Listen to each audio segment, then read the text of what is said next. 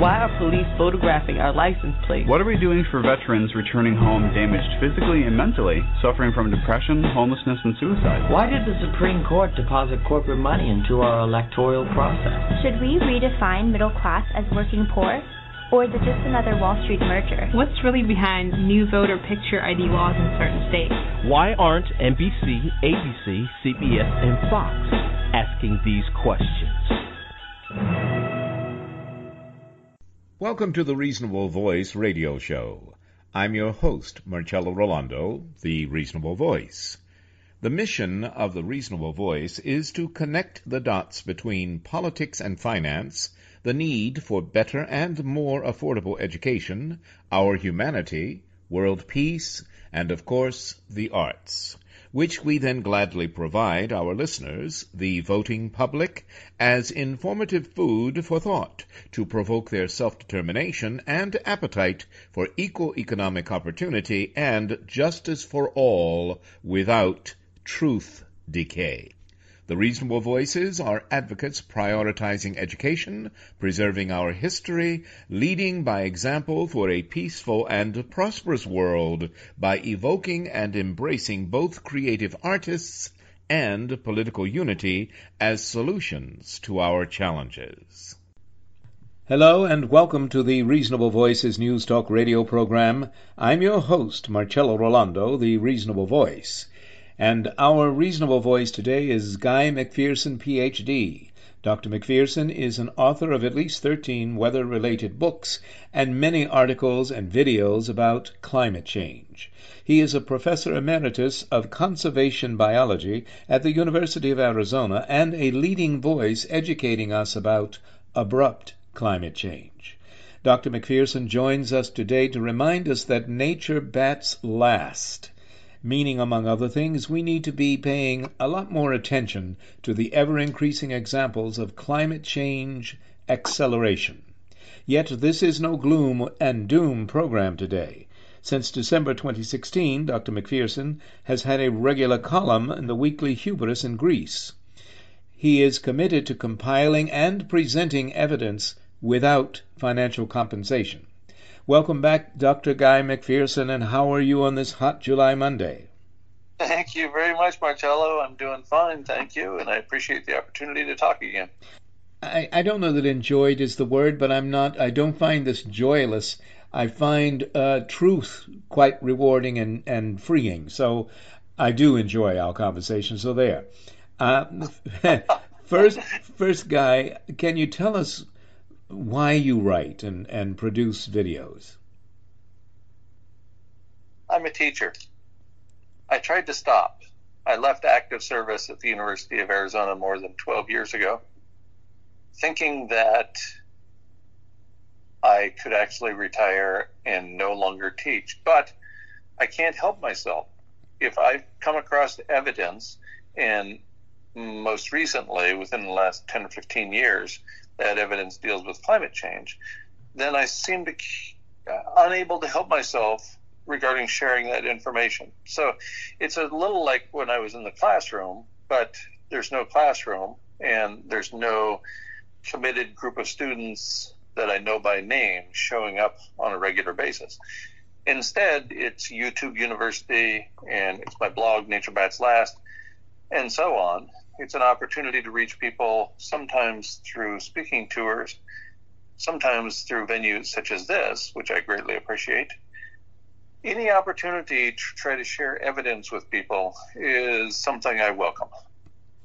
Okay. You know, that was a great answer, Guy. I'm not at all surprised.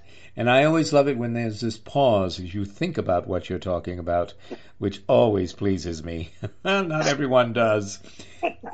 In, in any case, you know, living in California these days, we fear forest fires, and in Florida, hurricanes. In all 50 states, COVID's Delta variant. But why, with all of that going on, should we be concerned about the Arctic Ocean warming and losing ice?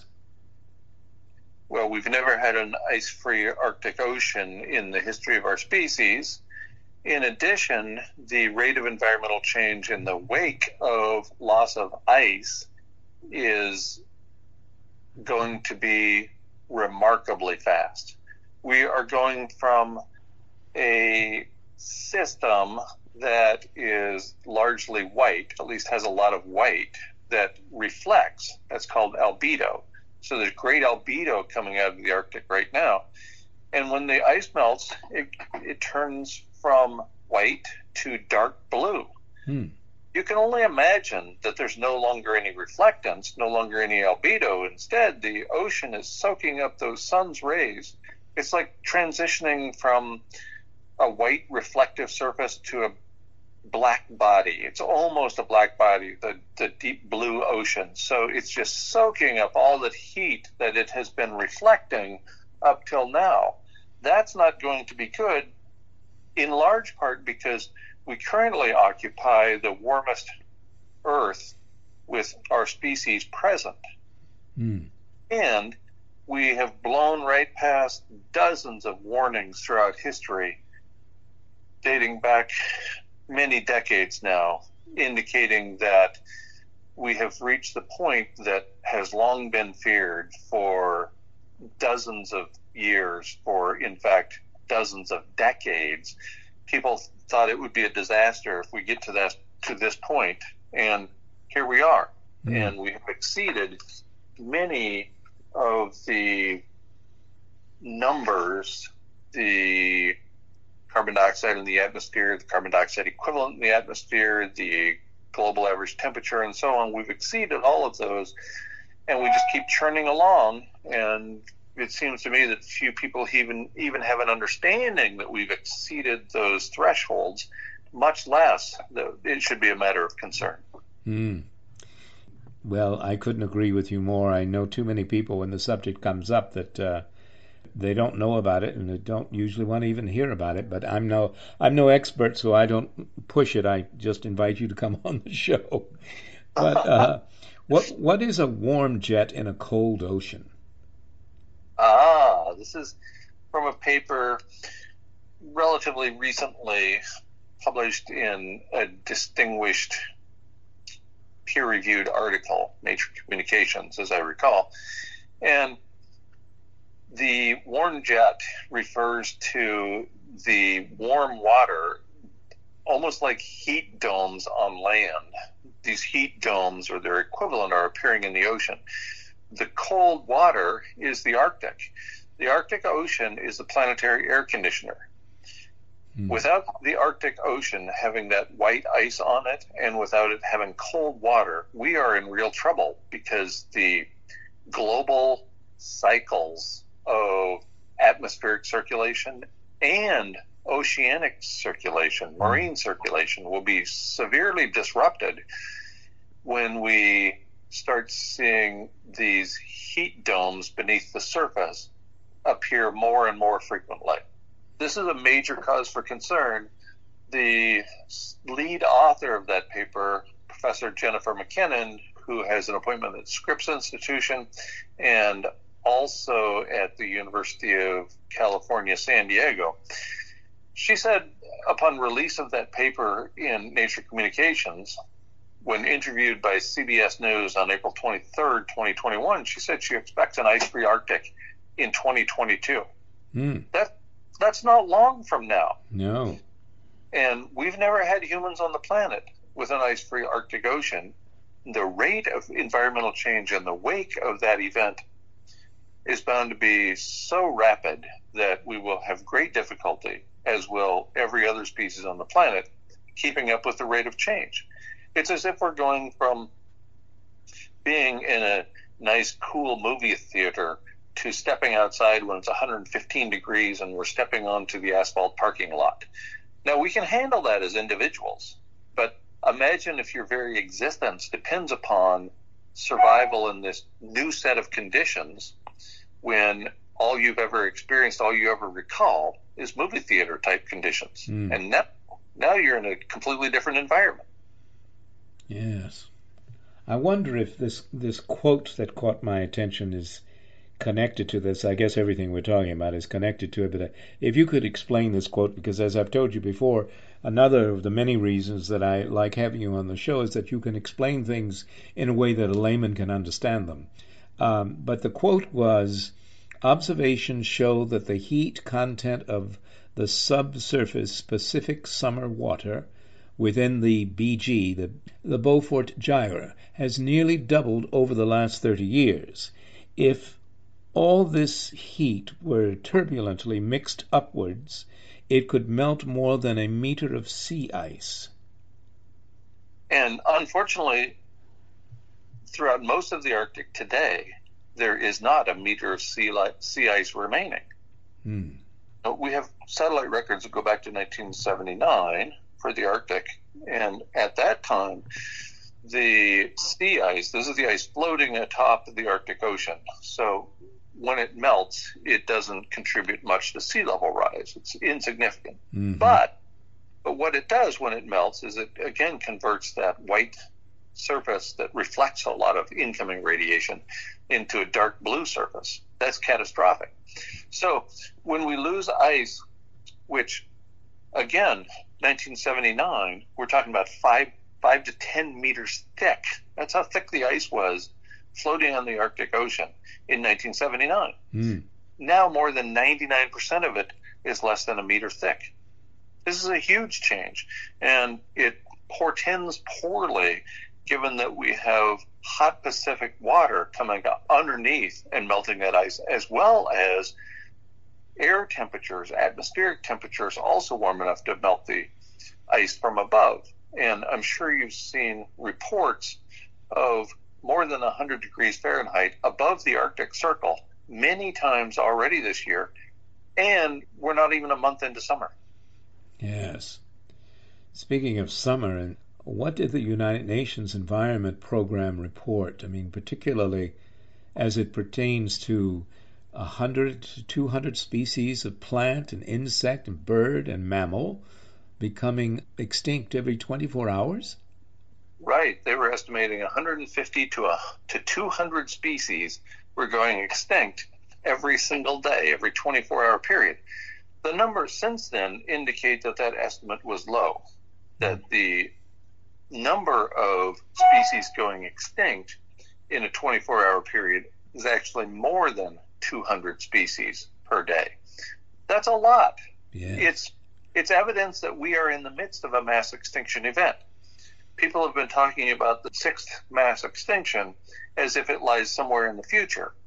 But according to the, this United Nations Environment Program document from August of 2010, we were already in a mass extinction event at that time. Hmm. We've known about this for a long time. Yes. You know, this is not just something that appeared on the radar the day before yesterday. This is we, we've had plenty of warning, in other words, that we are in the midst of a mass extinction event. Well, I think if people are not responding to words like mass extinction, I don't know what else it takes, but how about this? Would you make the connection between our food chain and the environment, world economy, and human dependence on our habitat? Absolutely. And probably this topic, food chain or food web, is the one that most captures people's attention. Yes. Because it's difficult for us to imagine that there will be no water coming through the taps, much less that there will be a lack of availability for clean water. But we've all, or most of us, have, now that we've survived a pandemic, have been to the grocery store and certain goods are no longer available. It mm-hmm. was, oddly enough, toilet paper for an extended period of time. And depending upon which part of the world you were living in, it was eggs and other dairy products for a time. So it's easier for us to imagine now that at some point, essentially nothing to eat is at that grocery store. So mm-hmm. that's something that captures your attention right away. Yeah. What if I go to the grocery store and there's nothing there except toilet paper? Paper. As I like to say, if you put nothing in, you get nothing out. So if mm-hmm. there's only toilet paper, we don't need we don't have much to worry about. But the absence of food is problematic. Yeah. And we have we have created and come to rely upon a just-in-time delivery system for food, for water coming out of the taps, for almost everything that we take for granted in our daily lives. It's all barely making it, but just barely skating by. If you've ever been in one of the back alleys in a big city, say Manhattan, mm-hmm. and look at how busy they are just to keep every grocery store and every restaurant in business. There are dozens of people coming through those back alleys every day delivering the goods. So you you know when you go someplace and you buy a loaf of bread and some butter and some jam whatever you think it's just a little bit and look they have lots and lots of this stuff so I don't ever need to be worried about it. Well, take a look behind the scenes sometime. Take a look in one of those alleys where we almost never have the opportunity to see. Mm-hmm. And you'll understand almost immediately what the problem could be if we don't have people delivering all those goods in very rapid succession. Yes. You know, when we've had this conversation before, it's always reminded me of when um, one of my first trips to Europe, I, I, in Western Europe anyway, I did a, not only a lot of driving but a lot of walking, and I'm concerned, for instance, of the current floods in Germany because they seem to be hitting a lot of small towns, but our news media won't say the names of the towns, so I don't know if it's where I know people or not. But I do remember a dear sweet little what I call a little farmer lady because I met her only briefly, but she knew I was American. She invited me in and and with her German and my English, we managed to communicate on a number of things. But the, one of the points she made very clear to me was that at the end of World War II, the people who survived in Germany were the farmers. And everyone came to the farmers and the farms because that was the only food. So, with that and your mention of COVID 19, I've always submitted since COVID hit us and still is with us, I don't know how, everyone thought this had suddenly gone away, but in any case, we won't go there. But um, that COVID to me, for all of its tragedy, is yet a rehearsal for what, or, or a hint, if you will, for what it will be like if what you are telling us happens in the next, what, five years? I, I couldn't agree more, and it's difficult for me to imagine that we have five years. Just as an example, the ice-free Arctic expected by Jennifer MacKinnon in 2022 is matched pretty closely by James Anderson, who on January 15th, 2018, for Forbes magazine, after did, delivered a presentation in Chicago, he was quoted. And and by the way, James Anderson is is famous at Harvard and beyond mm-hmm. for discovering the link between chlorofluorocarbons and the Antarctic ozone hole. And he said after this presentation, quote, the chance there will be permanent ice in the Arctic after 2022 is essentially zero. Wow. Well, that's fast upon us yes. to make very rapid transition from ice covering the Arctic Ocean to ice where it's at now, which is a, a shell of what it was in the late 1970s and early 1980s.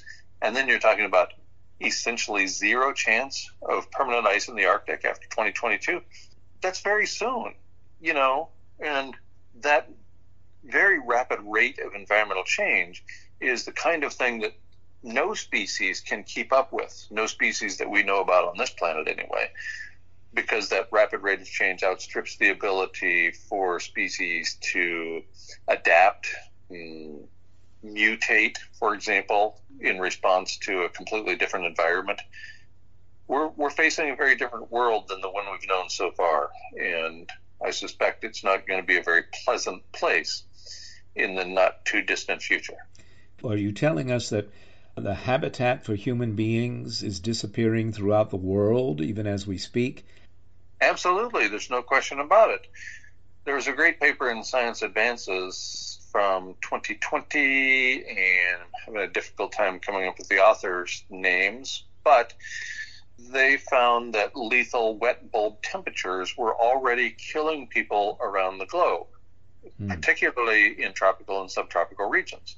Lethal wet bulb temperatures manifest in organ failure. There was a paper I came across within the last two or three days indicating that more than 5 million people are dying every year as a result of climate change, as a direct result of climate change. More than 5 million people a year. It's happening. It's not something that lies in the distant future. I mean, it's something that lies in the future for many of us who are privileged enough to live in one of the um, kinder locations in terms of what's happening with climate and the weather. But there are millions of people dying already. There is ice going away. There are people losing habitat in tropical and subtropical regions. There is saltwater infusion into freshwater reservoirs so that it's becoming increasingly difficult to find clean water to drink. It's happening.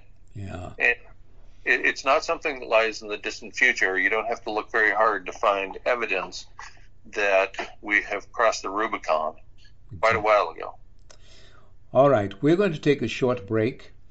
We are talking to Dr. Guy McPherson, and uh, when we come back, we're going to talk about his personal life a bit, his family, friends, even strangers, and how they respond to to what you're listening to this morning, for instance. So stay with us. We'll be right back with our guest today, Dr. Guy McPherson, PhD. Welcome to the Indie Film Minute. In 2006, an inconvenient truth told us that global warming was upon us, that it was caused by the actions of mankind, and that the consequences would be dire if we took no action. Ten years later, broad predictions have coalesced into horrific specifics, and climate change accelerates. Really? Who says so? Important, trustworthy people say so. Check out the eye-opening documentary, The Age of Consequences. These aren't our simultaneously lauded and vilified scientists talking, but important and thoughtful world leaders. Those who bear frontline burden.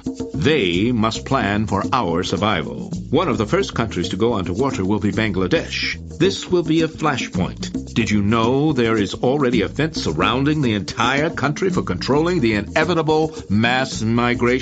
Many of the biggest crises of our times, Syria, the Sudan, the failed Arab Spring, and others, are already tied to climate change. With shocking imagery driving their points home, the predictions of these world leaders are grounded in grim reality. We at the Indie Film Minute are not political animals. We only watch movies and bring your attention to the good ones. This one is a powerful eye opener. Watch it. You'll see. The Age of Consequences. Not in theaters. Discovery through rental. Welcome back to the Reasonable Voices News Talk radio program. I'm your host, Marcello Rollando, and again, our Reasonable Voice today is Dr. Guy McPherson. Guy has been talking to me and to the world through his books, his website, his videos, guest appearances uh, for many, many years, and trying to just educate us so we can prepare the, the best possible life that we want to live or whatever time we have left. It's this, I, I'd hate to mutilate this quote, but uh, I'm going to do my best. Forgive me, lovers of a Christmas Carol. I do believe it's the first ghost that visits uh, Ebenezer Scrooge one of those wonderful quotes, again, apologies. Uh, we never have enough time to do all that we would wish. The thing to do is do as much as we can with the time that we have. Actually, I think that's pretty close to it. We are all in this world together, and we have not always acted like that, even within our borders. But I wonder if we can ask you now, Guy, share with us a bit of how your family, your friends, even strangers respond to your promulgating the more immediate scientific concerns about climate change, what you call abrupt climate change? Well, for a long time, and with most people, the response was unwelcome, inflammatory, and really quite rude. I have been subject to an enormous amount of defamation, libel, and slander because I've been presenting evidence, mm-hmm. interpreting that evidence. And that has caused the loss of most of the relationships in my life. My former colleagues, coworkers, family members, friends who I knew in some cases my entire life, in some cases for more than 20 years that I was at the University of Arizona. And they just exited from my life. Now, of course, with the bad comes the good. So you could argue that these were fair weather friends anyway. And the people who remain in my life are very important to me. dear to me, in mm-hmm. fact. Now, because I had these unwelcome experiences and my partner had similar unwelcome experiences, we together created the Only Love Remains workshop yes. that you can find at onlyloveremains.org. Because some people not only want to know the truth, but and and that includes the full truth, but they also want to know what to do with it.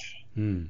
How, how do I deal with this information? You're telling me that our species will be gone soon, and that means everybody I know, all humans on the planet, any ideas about my legacy, and so on.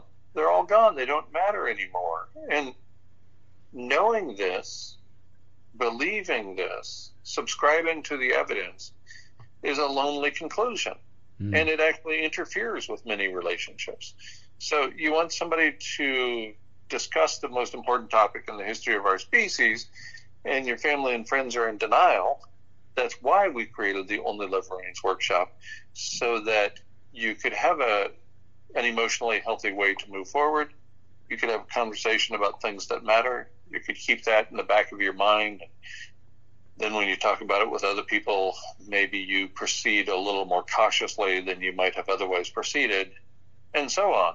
So, the workshop has been very influential for the relatively few people who have participated obviously we our lives were disrupted by a certain pandemic, and so the workshop was postponed, we'll say, for a little more than a year there. We look forward to getting back on track with that, and we have other things going on in our lives as well. We're looking forward to closing on a house here in Vermont. We're relatively new to Vermont, and there are some positive things to look forward to. Hmm. If there there weren't, you know, it'd be hard to get along in the world. If if there's n- no optimism remaining, then it's hard to get along in the world, at least for me. I understand. You know, tell us a bit more about your life partner and uh, about why the two of you created. I, I know you've spoken to this, but I watched the video on Only Love Remains and isn't that also that's also the title of one of your books, if I recall? Is that correct? Yes. Yes, that's um, correct. So the the book is incredible, and and we can talk about that as well. But the workshop, what has been the response? Because judging from the video I saw, the people who are involved very much embrace it. Yes, the people who have participated in the workshop uniformly have reached the conclusion that it was good for their lives. It was a wonderful experience. And, you know, we think so as well. Obviously, we are a little bit biased because we created the workshop, but it provides an opportunity for people to talk about something that seems to be taboo for most of culture, most of the culture that we are part of. Mm. It's, we, you know, we don't even talk about dying in this culture. It's true. You know, it's it's one of those topics that is taboo for almost everybody. It's you know, we didn't talk about it when I was a kid growing up. It was one of those topics that you you just didn't bring up. It was off limits. Mm-hmm. And, and it seems that most people are still in that terrible situation that we can't talk about death. How can we not talk about death? Everybody dies. Mm-hmm. Know that everybody dies. How can we not talk about it? We know it's going to afflict us at some point. Comedians make great lives and money talking about the unspeakable. Mm-hmm. But we can spend a little time there ourselves. Yes. I think the reason I am more comfortable with it than perhaps most is because I was the caregiver for 10 years, both my parents, who were suffering from Alzheimer's, so that I, I knew that this was killing them. And I also, for the most part, trial and error, figured out how to make their time here as pleasant as possible. And the two worlds constantly collided, but I learned that if you if you just open up to both of them, it flows a lot easier and you feel like you are fulfilling a purpose that's higher than, that bridges, if you will, life and death. I don't know, is that going too far? No, I couldn't agree more. Mm. The we're all going to die. We all know people who have died, any of us over the age of 15 or so. Mm-hmm. We all know people who have died. And I suspect most of us have had some regret about things left unsaid with somebody in our life who has died. Yes. You know, that's, that's uh, an emotionally difficult topic to deal with. And we just, our response in this culture, for the most part, is to not to not talk about it at all, to not even think about it. Just ignore it away, thinking that I guess I'm not going to die. Everybody else has, but it can't affect me. That sort of thing. Mm. It's kind of ridiculous. It is.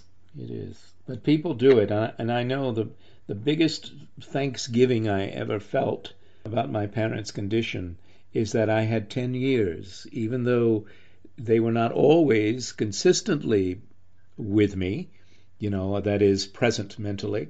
But there were a lot of times when they were, and I had every opportunity that those moments occurred to talk with them, to tell them things I'd never told them. And so, in that sense, it really was, it goes beyond the overused word closure. It was, it was beautiful. It was connecting. I wonder, you know, a lot of people, when I bring this up and and when I promote shows that you've done with me before, they will they will say, well, what about this? What about that? And of course, most of them say, well, why should I pay my credit card bills? That's the one I hear most often. But I wonder, since you brought up you trying to close on a house in Vermont, what do you say to people who, uh, I don't know, real estate buyers and sellers, or landlords and tenants, or wedding planners for that matter? And and and this one I heard the other day builders of climate change shelters. Talk to me, guy. Oh, oh yeah. oh my goodness. Yeah. I say to all of those people the same thing I say to you periodically and to many people that I run across. We don't have long. How are you going to live in light of that information? How are you specifically going to conduct your life? You know, I, I want to conduct my life with integrity no matter how long I have. I want to be as honest as I possibly can while not being so honest that I walk up to a say a five year old and say you're going to be dead by next Tuesday mm-hmm. because of climate change. You know, there's there these are the decisions that we make on a daily basis. How do we share information? Do we share information? Can is is this person I'm talking to emotionally mature enough to even have this conversation. So there's a lot there. Are you still invited to speak publicly? And do strangers, for instance, who follow your work ask to meet you, as, as I did, as a matter of fact? well, you know, during the pandemic, there wasn't a lot of demand for somebody who was willing to go around the country, and I was a little reluctant about going around the country to begin with. Yes. But I still am available for public speaking, and I did some presentations via Zoom. I still have twice weekly Zoom meetings with a group of people who are themselves trying to come to grips with how we move forward in the world. Mm. How about your friend? Um, I, I apologize if I mispronounce uh, the name, Dr. Ye Tao. Yes. Yeah, and MEER reflection framework. What's that? Yeah. Thank you for bringing that up. Dr. Tao came up with this idea. He's at Harvard's Rowland Institute as a Rowland Fellow. And after following my work for a while, he is, as a multi talented engineer, he came up with a solution to abrupt climate change. Hmm the the problem is that the planet is overheating, and it's overheating in large part because of the greenhouse gases we put into the atmosphere. Mm-hmm. Those gases act as something like a blanket holding the heat down once the Earth gets heated up. Well, what if instead we put a bunch of structures out to reflect that incoming radiation, that incoming sunlight, so that it doesn't even have an opportunity to heat the planet? Mm. So that's where the mirror reflection framework comes from. And if you want to know more, MEERreflection.com, and mirror is spelled M E E R. And it's an acronym referring to mirrors and cooling the earth. So it's not mirrors like you look in when you're having a particularly healthy feeling day. Mm-hmm. It's M E E R reflection.com. And it seems to me that it's a an ingenious idea. If it were up to me, I would award Dr. Tao the Nobel Peace Prize just for having the idea. Mm. The implementation is proving challenging because, in addition to putting up a bunch of mirrors to cool the planet, we also are going to have to change the way we live. Yes. We cannot continue to act like mm, the world is my oyster at somebody else's expense. Mm-hmm. We must we must act with integrity. We must stop acting as if the world is here for us and we just need to take and take and take. We have too many rich people. That was that was the best line I ever got from Paul Ehrlich in an article he posted. That was the headline: "Too many rich people." And the problem is, we have too many people like me. Even though I haven't drawn a paycheck for more than a dozen years, I still have, because of the privilege I've enjoyed as a heterosexual Caucasian man, Mm-hmm. I still have access to money that allows me to buy things, some of which I don't really even need. Mm-hmm. And when you extend that to a few billion wealthy people, you get us exactly where we are now, which is literally consuming the planet. Yes.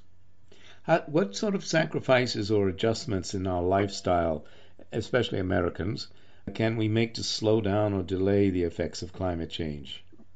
Well, we can ha- not have children for a variety of reasons, I- including not just the consumption that is required for a first world person Mm-hmm. in, on this planet. We can, and and I mean, there's also the danger that I'm correct in the notion that we face an existential threat, and so do you want to bring a child into that situation? That's that's a legitimate question to ask yourself. Yes. And then, of course, we can always consume less. We are the consummate consumers. As I wrote in my book, 2005, Killing the Natives, we just, it seems that that's what we live for in the first world, is just to buy, to buy, to buy, so that we have more than the Joneses, so that we think we're just keeping up, but actually we're getting ahead of a whole lot of people in the world. Do we need all that stuff? Mm, I doubt it how much of it do we need to actually persist, to survive, to enjoy our lives? And how much of it goes beyond that? And, you know, that applies to everything. It applies to how you eat, how you conduct your spiritual life, how you, what, how and what do you drive? How do you transport yourself from one place to another? You know, I'm reminded living in this small town in Vermont of the railroad system that used to be the envy of the civilized world. And now, running through this small town, we have a rail trail. The rail was torn out, and what remains is a trail that is maintained by the municipality here. So that's a nice place to walk beside the river and through the forest, listening to the birds and so on. But it used to be an important source of transportation, and now everybody has their personal car. When I wrote Killing the Natives some more than 15 years ago, there was more registered vehicles than there were people of age to drive in the United States. Wow. So something like 1.2 cars per registered driver. These are the kinds of things that we don't need to do, but we seem to be driven to do. Tell me, because we have to go soon, and this has been incredible as always. I wonder, you have a, another relevant video uh, on this topic coming out Friday, July 23rd of this year, Can you tell us something about it and how we can find it? Yes, you can go to one of two places. You can go to my blog, Nature Bats Last is the name of it, and it's at guymcpherson.com, just my name.com. And, eh, or you can go to the Nature Bats Last YouTube channel. Just go on YouTube, go to Nature Bats Last, the little search engine, and if you go there on Friday or Saturday or Sunday or Monday, near the top of the recent videos will be a video called Finding Meaning, colon, the Pillars of Stoicism. And it's about how we live in light of sometimes the world isn't very kind to us. Marcus Aurelius was one of the principal figures in the development of Stoicism. And he is renowned for his many great quotes about how we live with integrity, how we enjoy our short lives despite the seemingly horrible things that happen to us. And think about it, Marcello. You and I have already outlived many, many people yes. that we know and that we don't know. And we have also enjoyed enormous privilege. We can go to a grocery store and get all kinds of food from all around the world. Yes. Take home, cook it in an oven. Huh, with grid tied electricity. Imagine that. These are the kinds of things that didn't exist that long ago. In fact, we were looking for houses here in Vermont, and all of the houses have three or four or five bedrooms and one bathroom. They were built when there were no bathrooms. Yes. There was indoor plumbing. There was no indoor electricity. And so just looking at all these houses around here is a reminder of the privilege we enjoy for being born at a certain time in a certain location. Wow. It's amazing. Yes. Yes, it is. I remember that about my grandmama's house. Tons of bedrooms, a formal living room, a formal dining room, family room, all of that, and uh, no bathroom. right. Not, not, until I was a teenager, I remember that they put in a bathroom. Tell us, we, we do have to go, Guy, and it has always been incredibly in, informative. And I know people may think I'm a little nuts for saying this, but after I talk to you and I listen to the facts, the truth, I actually feel much better. I really do. I feel like now I'm armed with truth, and what more can I expect than that? And then, and then, uh, uh, as you say, and as I believe myself, you conduct your life accordingly. We get choices. We get a chance to say and do what we always wanted to say and do. So why not seize it? But tell us now, because we do need to go. We've talked about the workshops and videos and books, but uh, what about your website? I'm going to slow down. You can say it as fast as you want, but I'm going to say Nature Bats, as in at a baseball game, B A T S, last. Nature Bats last. And you tell us anything else website, videos, uh, social media. You can follow all of my work by going to Nature Bats Last. That's at guymcpherson.com. That'll take you to anything that I release. And these days, I'm releasing somewhere between two and five videos a week with a focus on videos because it seems that people in the society are much more receptive Yeah. to video than they are to the written word. than they are to reading, I'll say it. Yeah. And so um, there's a lot there, and there's a lot in the archives there as well. Interviews such as this one, I believe this is my eighth conversation with you, and there you can find all of those at guymcpherson.com. Well, Guy, I wish you and all those dear to you all the very best. It's been enlightening as always, and we'll do it again, okay? That's great. Thank you, Marcello. I really appreciate every opportunity to chat with you.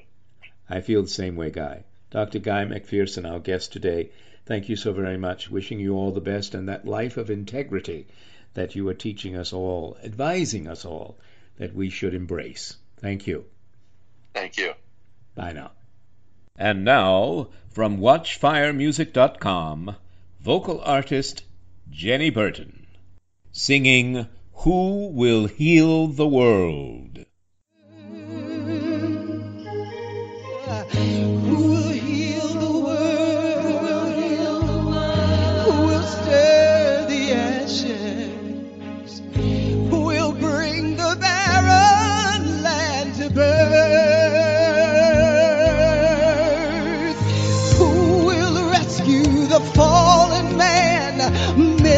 Broken hearted, build the families, give back the dignity that's now been taken away.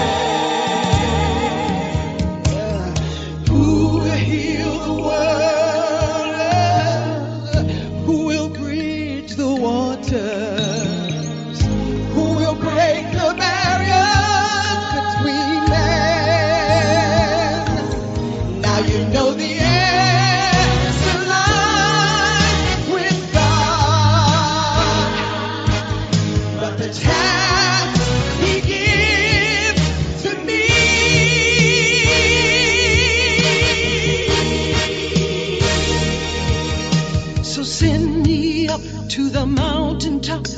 Send me into the valley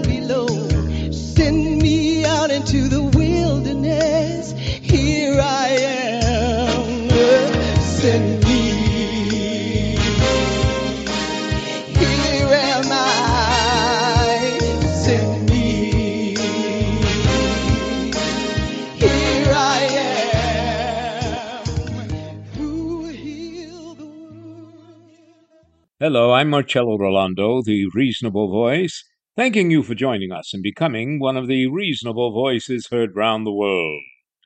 Justice for all, or our dishonor will remain forever.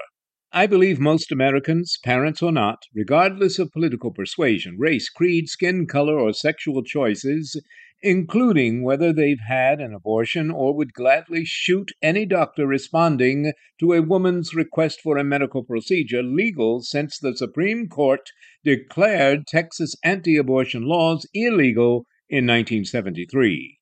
Whether we own multiple guns or have never fired one, most of us have been impacted by the 24 7 news reruns where only the talking heads have been changed to protect the hyperbolic. Most Americans are more bewildered by rising gasoline prices than attentive to the way Trumpism has enabled conservative Republicans to openly reveal their innermost secret desires to be cloned cheerleaders for insurrectionists and rendered somewhat superficially miraculous in their efforts to hypnotize their constituents with a keep it simple, stupid interpretation of our Bill of Rights. Fooling some of the people all of the time into believing our Second Amendment is a license to justify violent mob rule. Yet, whether fast talking or fearfully hiding in the darkest shadows of Congress, while others who re elect them are rendered somewhat dumbfounded and absolutely horrified by the complete and utter whiplash annihilation of LaPierre's blood stained excuse. Because in May 2022, every good man with a gun waited outside a Texas school while a lone 18 year old assassin, using his newly purchased AR 15 style semi automatic rifle, murdered two teachers and all of the 19 elementary school students they were trying to protect. It's national suicide for a free society to be run by boards of international corporatism, puppeteering GOP state legislators, governors, and senators while recalibrating global economics to benefit America's latest robber barons. The greatest weapon, however, against America's survival is an electorate swinging back and forth, left and right, always in reaction to the last past election, instead of choosing the America we profess to be, the life, liberty, and pursuit of happiness envied by the world. Enough is enough, and thoughts of prayers. Don't cut it without concerted, consistent, civil, collective courage, rather than becoming what we are against by attempting to shoot a Supreme Court justice, thus becoming the mirror reflection of the members of Congress who were complicit in the conspiracy to overthrow a duly elected American president. It's time we hold these truths to be self evident. Only two things are absolutely essential to any gun violence. No, not being 18, Texas Tower Shooter 1966, nor acting alone, Columbine Duo 1999. Not being straight, Pulse Nightclub 2016, nor adults only, Sandy Hook 2012, and Uvalde 2022. No one faith or race, Bible Study Emanuel African Methodist Episcopal 2015, Texas First Baptist 2017, Tree of Life Synagogue 2018. Not one preferred setting either. Las Vegas Outdoor Concert 2017, Buffalo Supermarket 2022, and not limited to those who do nothing to prevent it. Congressional Baseball Game 2017, or Survivors Insisting Never Again, Parkland 2018. The two essentials for mass murder are 1. An easily accessible militarized gun in the hands of a civilian indoctrinated in the belief that 2. The Second Amendment guarantees his unlimited power to use it when, where, how, and on whom he wishes. Unlike Ukraine, America doesn't need a Hitler, Stalin, Putin, or even Joe McCarthy to destroy our free and independent nation for our fragile union has been targeted by big business and their politically selected enemies within since our beginning. So it's not just Donald Trump, his senior staff, or his many acting agency heads, nor Americans who, in support of him, attempted a coup of the United States of America, but it's also conservative Republican senators, governors, and fox-trotting propagandists who, before, during, and after, aided and abetted acts of sedition, profaning their sacred oath to support and defend the Constitution of the United States against all enemies, foreign and domestic. If only we cherished the lessons of the good, bad, and ugly of our American history, gun violence statistics, and increasing legal revelations of the illegal conspiracy plot to overthrow our democratic republic wouldn't surprise us.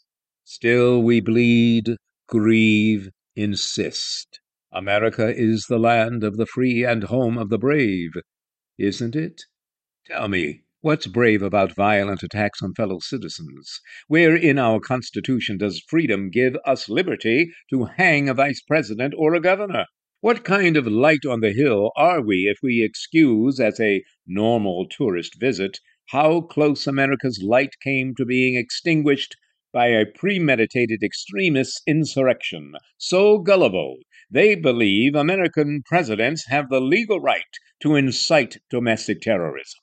America can't be the light of the world until we reject conservative Republicans who refuse to preserve, protect, and defend us, and instead elect Americans who are fighting this good fight without violence. It is for us, we the people, to be dedicated here to the unfinished work of justice for all, or our stain of dishonor will remain forever. Thank you, and join us. Become one of the reasonable voices heard round the world. Thank you for continuing to listen to, support, and share the Reasonable Voice Blog Talk Radio with family and friends, especially online. We enjoy hearing from you, and in response, yes, we are now accepting new company and business advertisers and welcoming organizations seeking to be one of our sponsors. So please do continue to email us at thereasonablevoice at gmail.com. However, if you prefer to simply make a donation, your donations are greatly appreciated and can be made through PayPal by clicking on the donate button found at the top of the homepage of the Reasonable Voice voice.com website. Thank you for joining us today to make every day as reasonable as possible. We hope you will download and share our downloadable podcasts. I'm Marcello Rollando, the Reasonable Voice, hoping you will become one of the reasonable voices heard round the world.